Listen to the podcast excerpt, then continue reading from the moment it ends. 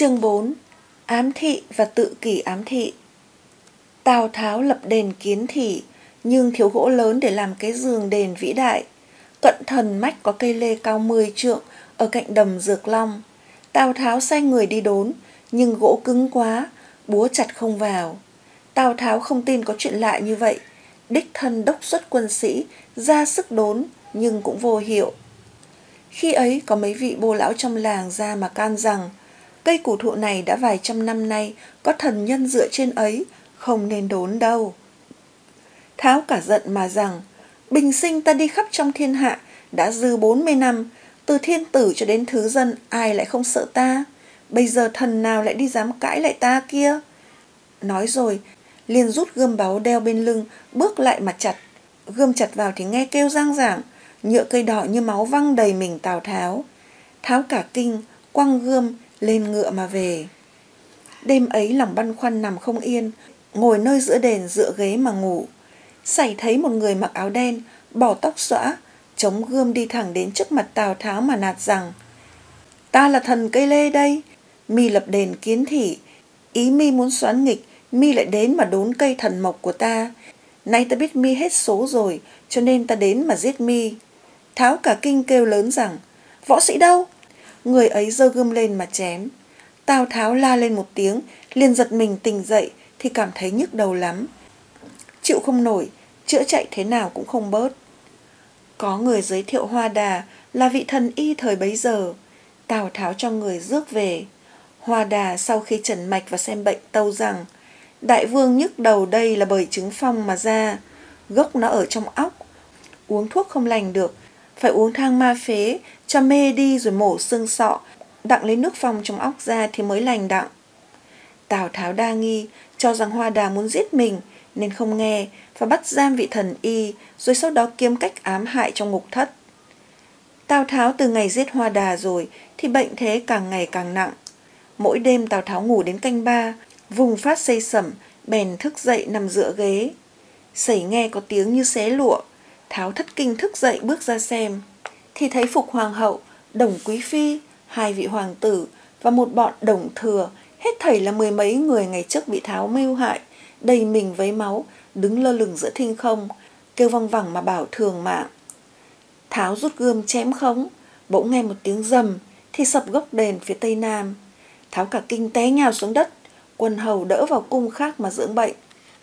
Đêm sau lại nghe tiếng đàn ông đàn bà khóc lóc om sòm. Tháo cho đòi quần thần vào mà rằng, ta vào trận mạc đã 40 năm nay, không hề tin chuyện quái dị. Ngày nay sao lại như vậy? Quần thần tâu rằng, xin đại vương hãy khiến thầy Pháp lập đàn mà cầu khẩn thánh thần và ếm tà trấn quỷ. Tháo nghe nói thì than rằng, mắc tội với trời thì còn nơi nào cho đặng. Phần số ta đã mãn, có phép chi mà cứu nổi. Qua ngày sau thì mắt mù, từ ấy bệnh trở nên trầm trọng, chẳng được mấy hôm mà chết. Quan sát quá trình biến chuyển tâm lý của Tào Tháo, ta thấy được sự phát lộ của tiềm thức, sức mạnh của lời ám thị, năng lực của trí tưởng tượng, giới hạn khả năng của ý chí và sự quan trọng của các trùng tử gieo vào tiềm thức. Tào Tháo dư 40 năm, sông pha trong gươm đao máu lửa, để tranh vương đổ bá, chiếm một phần ba nước Trung Hoa, nào phải kẻ ý chí tâm thương. Xưa nay muốn là được, từ thiên tử đến thứ dân ai cũng phải kiêng sợ ông, thế mà lần này lại hoảng sợ đến chết vì một ông thần không đâu. Vị thần y muôn thổ của Trung Quốc là Hoa Đà, sau khi trần mạch xem bệnh, há chẳng bảo rằng ông ta nhức đầu là bởi chứng phong sao? Lời nói của những cụ già có một lòng tin mộc mạc, không ngờ đã trở thành một lời ám thị khốc liệt đối với con người đa nghi, nhiều tưởng tượng như Tào Tháo. Ngay khi nói cây gỗ cứng đến nỗi búa chặt không vào, chuyện lạ này không khỏi kích thích mạnh trí tưởng tượng và óc hiếu kỳ của Tào Tháo. Chứng kiến sự lạ đó, động tác tưởng tượng càng hoạt động mạnh trong tiềm thức. Đến khi nghe các bô lão bảo cây cổ thụ này đã vài trăm năm nay có thần nhân dựa trên ấy. Tào Tháo cảm thấy ý muốn làm đền của mình lại thêm một sự trở ngại nữa nên nổi giận bảo rằng thần nào lại dám trái ý ta. Trong lúc ấy, ý thức Tào Tháo thì bất chấp thần nhân, nhưng vì những xúc động do các điều quái dị đã xảy nên, lời ám thị của các bô lão kia lọt vào tiềm thức Tào Tháo, kích thích động tác tưởng tượng của ông. Ngấm ngầm hoạt động, liên tưởng, hồi ức, kiểm điểm lại mọi hình ảnh và ý niệm cũ về các câu chuyện quỷ thần thu thập được từ trước đến nay kết hợp thành một năng lực tâm lý sẵn sàng phản đối ý muốn của ý thức. Lời ám thị của các bô lão được biến đổi thành tự kỷ ám thị, nhưng quyết định của ý chí Tào Tháo được biểu lộ bằng nhát gươm chém vào thân cây lê. Nhưng nhát gươm gắng gượng kia đã thành nhát gươm định mệnh của Tào Công. Khi nhựa cây đỏ như máu văng ra, liền truyền một sức mạnh kinh hồn cho ý niệm thần nhân của lời ám thị và của những hình ảnh cũ ẩn tàng trong tiềm thức của Tào Tháo trỗi dậy, đánh ngã gục lập tức ý chí kiên cường từng ngang dọc dư 40 năm trong thiên hạ của ông ta. Cử chỉ kinh hãi quăng gươm lên ngựa mà về là biểu hiện cho sự phá sản của ý chí, sự thảm bại của ý chí trước sức mạnh vạn năng của trí tưởng tượng trong tiềm thức. Dọn đường cho sự sáng tạo giấc mộng, thấy thần nhân sách gươm đến chém trả thù là điều tất nhiên phải đến mà ai cũng có thể đoán trước được sau khi đã đọc chương ý chí và tưởng tượng. Này ta biết mi hết số rồi, cho nên ta đến mà giết mi. Đúng là lời lẽ của trí tưởng tượng thắng thế mà Tháo đang nói với ý chí thảm bại của Tháo vậy. Nhưng trí tưởng tượng không quên đánh thức siêu ngã Tháo lâu nay bị ý chí Tháo ức chế đã kết án Tháo trước khi chém Tháo. Ta là thần cây lê đây, mi lập đền thờ kiến thị, ý mi muốn xoán nghịch, mi lại đến mà đốn cây thần mộc của ta. Rồi như nước vỡ bờ, trí tưởng tượng thừa thắng làm sống dậy những ý tưởng, những hình ảnh chôn sâu trong dĩ vãng. Ở đây ta còn dịp được thấy biểu diễn bằng cử chỉ cụ thể sự xung đột giữa siêu ngã và thức ngã, giữa ý chí và tưởng tượng, quy ước xã hội, luân lý, tín ngưỡng, phong tục, hình ảnh những người xưa bị tháo mưu hại, những oan hồn uổng tử đã vì tháo mà chết tưởng đâu đã phôi pha cùng năm tháng, nào ngờ đâu vẫn tiềm phục trong tâm tư của Tháo để chờ ngày đòi thường mạng. Tháo cố dùng ý chí xua đuổi những hình ảnh đó bằng cách vung gương chém khống, gây đổ vỡ để rồi kinh hãi té nhào xuống đất. Đây là sự chống đối vô vọng của ý chí trước sức mạnh của tưởng tượng mà ý chí của Tào Tháo được tượng trưng bằng cây gươm. Ta ra vào trận mạc đã 40 năm nay, không hề tin việc quái dị, ngày nay sao lại như vậy? Tào Tháo không tin việc quái dị, nhưng chuyện quái dị cứ xảy ra với Tháo, để cuối cùng Tháo đành an phận, cam tâm chịu trận với lời than tuyệt vọng, lúc quần thần khuyên lập đàn trừ ma trừ quỷ. Mắc tội với trời thì còn cầu nơi nào cho đặng, phần số ta đã mãn, có phép chi mà cứu nổi. Siêu ngã của Tào Tháo đã vùng dậy để kết án Tháo và nhận lời thú tội trong giờ phút cuối cùng của đời Tháo. Những tín ngưỡng, thành kiến, luân lý, quy ước của xã hội trước đây Tào Tháo dẹp bỏ và thay thế vào đó bằng những ngụy thuyết, thủ đoạn, mưu cơ, sách lược để thỏa mãn tham vọng tranh vương đồ bá. Một ý chí như vậy, ai có ngờ một lời ám thị mộc mạc kia lại khơi nguồn sống lại cho những quan niệm mắc tội với trời. Hình ảnh những hồn ma đòi mạng từ lâu bị ức chế trong tiềm thức.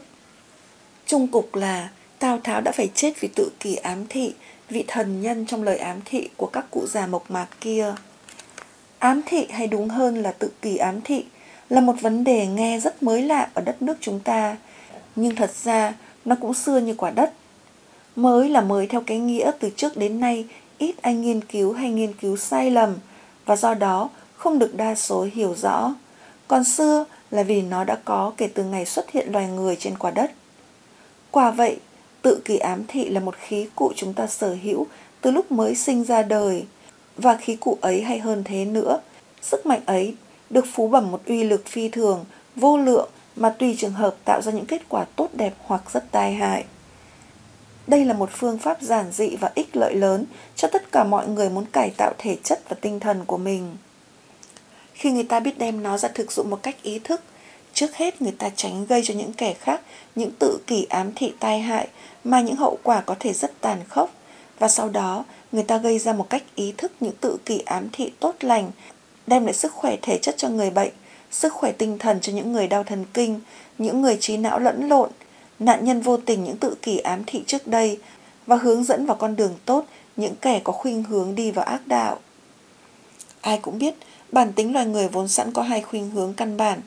Khuynh hướng vị kỷ, xui khiến chúng ta ra sức bảo tồn lấy bản ngã và làm to bản ngã của mình – và khuynh hướng vị tha thúc đẩy chúng ta thoát ra ngoài bản ngã để kết hợp với đồng loại với bản thể vô cùng tuyệt đối với tiềm thức vô biên, nguồn mạch chung sự sống của vạn vật trong vũ trụ, nguồn mạch chân thiện mỹ. Khuynh hướng là một động lực tàng ẩn trong tiềm thức, dự bị cho những hiện trạng tâm lý. Nó không phải là một thực tại chúng ta quan sát được một cách trực tiếp, nó chỉ là nguyên tắc của những hiện trạng tâm lý nào đó. Khuynh hướng thuộc cõi tiềm thức, cho nên chúng ta biết được có khuynh hướng là nhờ tác dụng của nó. Tự kỷ ám thị, gieo hạt giống vào tiềm thức là để biến cải các khuynh hướng hoặc tái tạo các khuynh hướng ngay từ nguồn gốc của nó. Vì khuynh hướng có tính cách vĩnh cửu, căn bản, chủ lực, trái lại khoái lạc đau khổ và cảm xúc chỉ là những hiện trạng chóng qua. Khuynh hướng được kết hợp bởi những trùng tử do ta vô tâm thu nhận hoặc do ta tự ý gieo rắc vào luôn luôn tồn tại trong tiềm thức và chúng ta chỉ để ý đến nó khi nó bị cản trở làm chúng ta đau khổ hoặc khi nó được thỏa mãn nên chúng ta cảm thấy hạnh phúc. Nhờ tự kỷ ám thị, chúng ta cải tạo được khuynh hướng, tức chúng ta cải tạo được cuộc đời bằng lối bất tranh nhi thiện thắng. Không phải dùng đến bạo lực, không phải dùng đến ý chí, không gây tranh chấp, vì trong tiềm thức, khuynh hướng điều khiển toàn thể sinh hoạt tâm lý. Khuynh hướng lãnh đạo sinh hoạt cảm tình, vì ai cũng biết rằng hạnh phúc hay đau khổ chỉ là khuynh hướng được thỏa mãn hay bị trở ngăn khuynh hướng chỉ huy mọi sinh hoạt hoạt động vì chúng ta chỉ hoạt động dưới sự thúc đẩy của một khuynh hướng. Bản năng, tập quán, dục vọng và ngay cả ý chí đi nữa cũng đều lệ thuộc vào khuynh hướng. Về sinh hoạt trí tuệ, chúng ta ghi nhớ, nghĩ tưởng thường là để thỏa mãn những nhu cầu thực tế và cũng là vì hiếu kỳ muốn biết những điều theo sở thích của khuynh hướng chúng ta. Trong các động tác của sinh hoạt trí tuệ, trí tưởng tượng giữ một vai trò tích cực tối ưu quan trọng quán xuyến cả thân tâm, ít ai ngờ đến mà động lực thúc đẩy là khuynh hướng của con người. Trong lĩnh vực trị liệu, tự kỷ ám thị không có ý nghĩa là tưởng tượng xuông rằng mình hết đau hoặc lành bệnh, rồi thì đau đớn hết, bệnh hoạn lành một cách hư ảo, tạm bợ, để rồi tình trạng cơ thể huy hoại suy nhược, đau vẫn còn đấy. Mà là tưởng tượng trong tiềm thức ảnh hưởng đến thần kinh hệ để rồi gây tác động trên mọi cơ năng và cơ quan tạng phủ trong cơ thể để cụ thể sửa sang những chỗ tổn hại, lập lại quân bình đổ vỡ trước kia và cải tạo thực sự sinh lực con người đến chỗ sung túc, lành mạnh. Tự kỷ ám thị chẳng phải là một sự tự động đơn giản, mà là cả một sự phát minh và sáng tạo do sự huy động toàn diện những yếu tố phức tạp của tiềm thức huyền bí để thực hiện một sự mầu nhiệm vượt trên lý luận thông thường của chúng ta. Theo những điều ta đã thấy trước đây, chúng ta có thể ví tưởng tượng như một thác nước lôi cuốn, một cách tàn khốc cái nạn nhân xấu số bất chấp ý muốn dũng mạnh của y là lội cho được vào bờ. Dòng nước xiết kia dường như bất trị. Tuy vậy, nếu biết cách vận dụng, bạn sẽ xoay dòng, dẫn nó vào nhà máy và ở đấy bạn sẽ biến sức mạnh của nó thành cơ lực, nhiệt lực, điện lực. Nếu ví dụ này bạn chưa cho là đủ, chúng ta hãy ví trí tưởng tượng như một con ngựa rừng chẳng có yên cương. Người kỵ mã có thể làm được gì khi leo lên lưng nó, hay để tự quyền nó dẫn đi đâu thì đi. Và nếu người kỵ mã nổi khùng lên thì cuộc chạy thường được kết thúc vào trong hố thẳm. Còn nếu người kỵ mã sớm biết đặt yên cương cho ngựa thì dĩ nhiên là cục diện sẽ đổi thay. Lúc bấy giờ không phải ngựa thích đi đâu thì cứ phóng bừa mà người kỵ mã là kẻ hoạch định lộ trình cho ngựa phải đi. Bây giờ, chúng ta đã hiểu sức mạnh vạn năng của bản ngã tiềm thức, của khuynh hướng, của tưởng tượng tôi sẽ giải bày rằng bản ngã tiềm thức xem như bất trị đó cũng có thể chế phục được một cách dễ dàng như một dòng nước xiết hay một con ngựa hoang. Nhưng trước khi đi xa hơn, chúng ta cần phải định nghĩa một cách kỹ càng hai danh từ mà người ta thường dùng nhưng không mấy ai hiểu rõ lắm. Đó là hai danh từ ám thị và tự kỷ ám thị. Vậy ám thị là gì? Người ta có thể định nghĩa chỉ thị bằng một cách vô hình hoặc nói một cách nôm na là đưa một ý niệm vào tâm trí một người nào công việc này có thật có hay không nói cho thật ra thì không có quả vậy, ám thị vốn tự nó chẳng có nó chỉ có thể có với điều kiện tất yếu là biến đổi thành tự kỳ ám thị nơi người thụ cảm và danh từ ấy chúng ta có thể định nghĩa tự mình đưa một ý niệm vào tiềm thức của mình để thực hiện thành sự thật bạn có thể ám thị một điều gì cho một kẻ nào nhưng nếu tiềm thức của kẻ này không chấp nhận điều ám thị ấy, nếu nó không tiêu hóa để biến thành tự kỷ ám thị thì chẳng phát sinh được kết quả nào. Quá trình biến cải ám thị thành tự kỷ ám thị và kết quả của nó chúng ta đã được dịp chứng kiến trong những ngày cuối cùng của cuộc đời Tào Tháo. Do đó, muốn áp dụng hữu hiệu trong đời sống hàng ngày của chúng ta, điều cốt yếu của tự kỷ ám thị là không được cưỡng bách mình làm điều gì mà chỉ giúp cho mình làm những điều mình thích làm nhưng trước đây mình tưởng không thể làm được. Đây không có sự xung đột mà chỉ có sự hợp tác. Đây không phải nhờ ý chí tác dụng nhưng do một sức mạnh vô biên của tiềm thức mà mình biết cách sử dụng. Nếu như có nhiều người không đạt được những kết quả mỹ mãn về phép tự kỳ ám thị, ấy là bởi họ thiếu tin tưởng hoặc bởi họ dụng công cố gắng là trường hợp thường xảy ra. Muốn thi hành tự kỳ ám thị cho có kết quả tốt đẹp thì tuyệt đối cần thiết là đừng dùng một sự cố gắng nào. Sự cố gắng ám chỉ việc dùng ý chí, nên trong vấn đề tự kỳ ám thị, ý chí nhất định phải dẹp sang một bên. Ta phải nhờ cậy hoàn toàn vào trí tưởng tượng. Nếu bạn thích tự kỳ ám thị, thì bạn hãy làm một cách tự nhiên, một cách giản dị, với sự tin tưởng và nhất là chẳng có sự cố gắng gượng gạo nào. Nếu sự tự kỷ ám thị vô hình và thường là tai hại, thành tựu một cách dễ dàng, ấy là bởi nó chẳng hề dụng công. Hãy tin chắc được cái bạn tìm và bạn sẽ được, miễn rằng điều ấy hợp lý. Tự kỷ ám thị thi hành một cách tha thiết, tin tưởng, nhẫn nại, chuyên cần sẽ đạt kết quả rõ ràng như hai với hai là bốn trong địa hạt những điều hợp lý. Kết quả của tự kỳ ám thị phải chăng tạo ra là do huân tập và Aristotle có lần nói tập quán là một bản năng thứ hai. Vậy chúng ta thử xem sự khác nhau giữa bản năng và tự kỳ ám thị như thế nào. Nghe qua thì dường như giống nhau, nhưng thật ra lại có điều khác nhau. Nơi bản năng phương tiện thì hữu thức và cứu cánh thì tiềm thức. Trái lại, trong sự tự kỳ ám thị thì mục đích lại là hữu thức, còn phương tiện lại là tiềm thức vậy.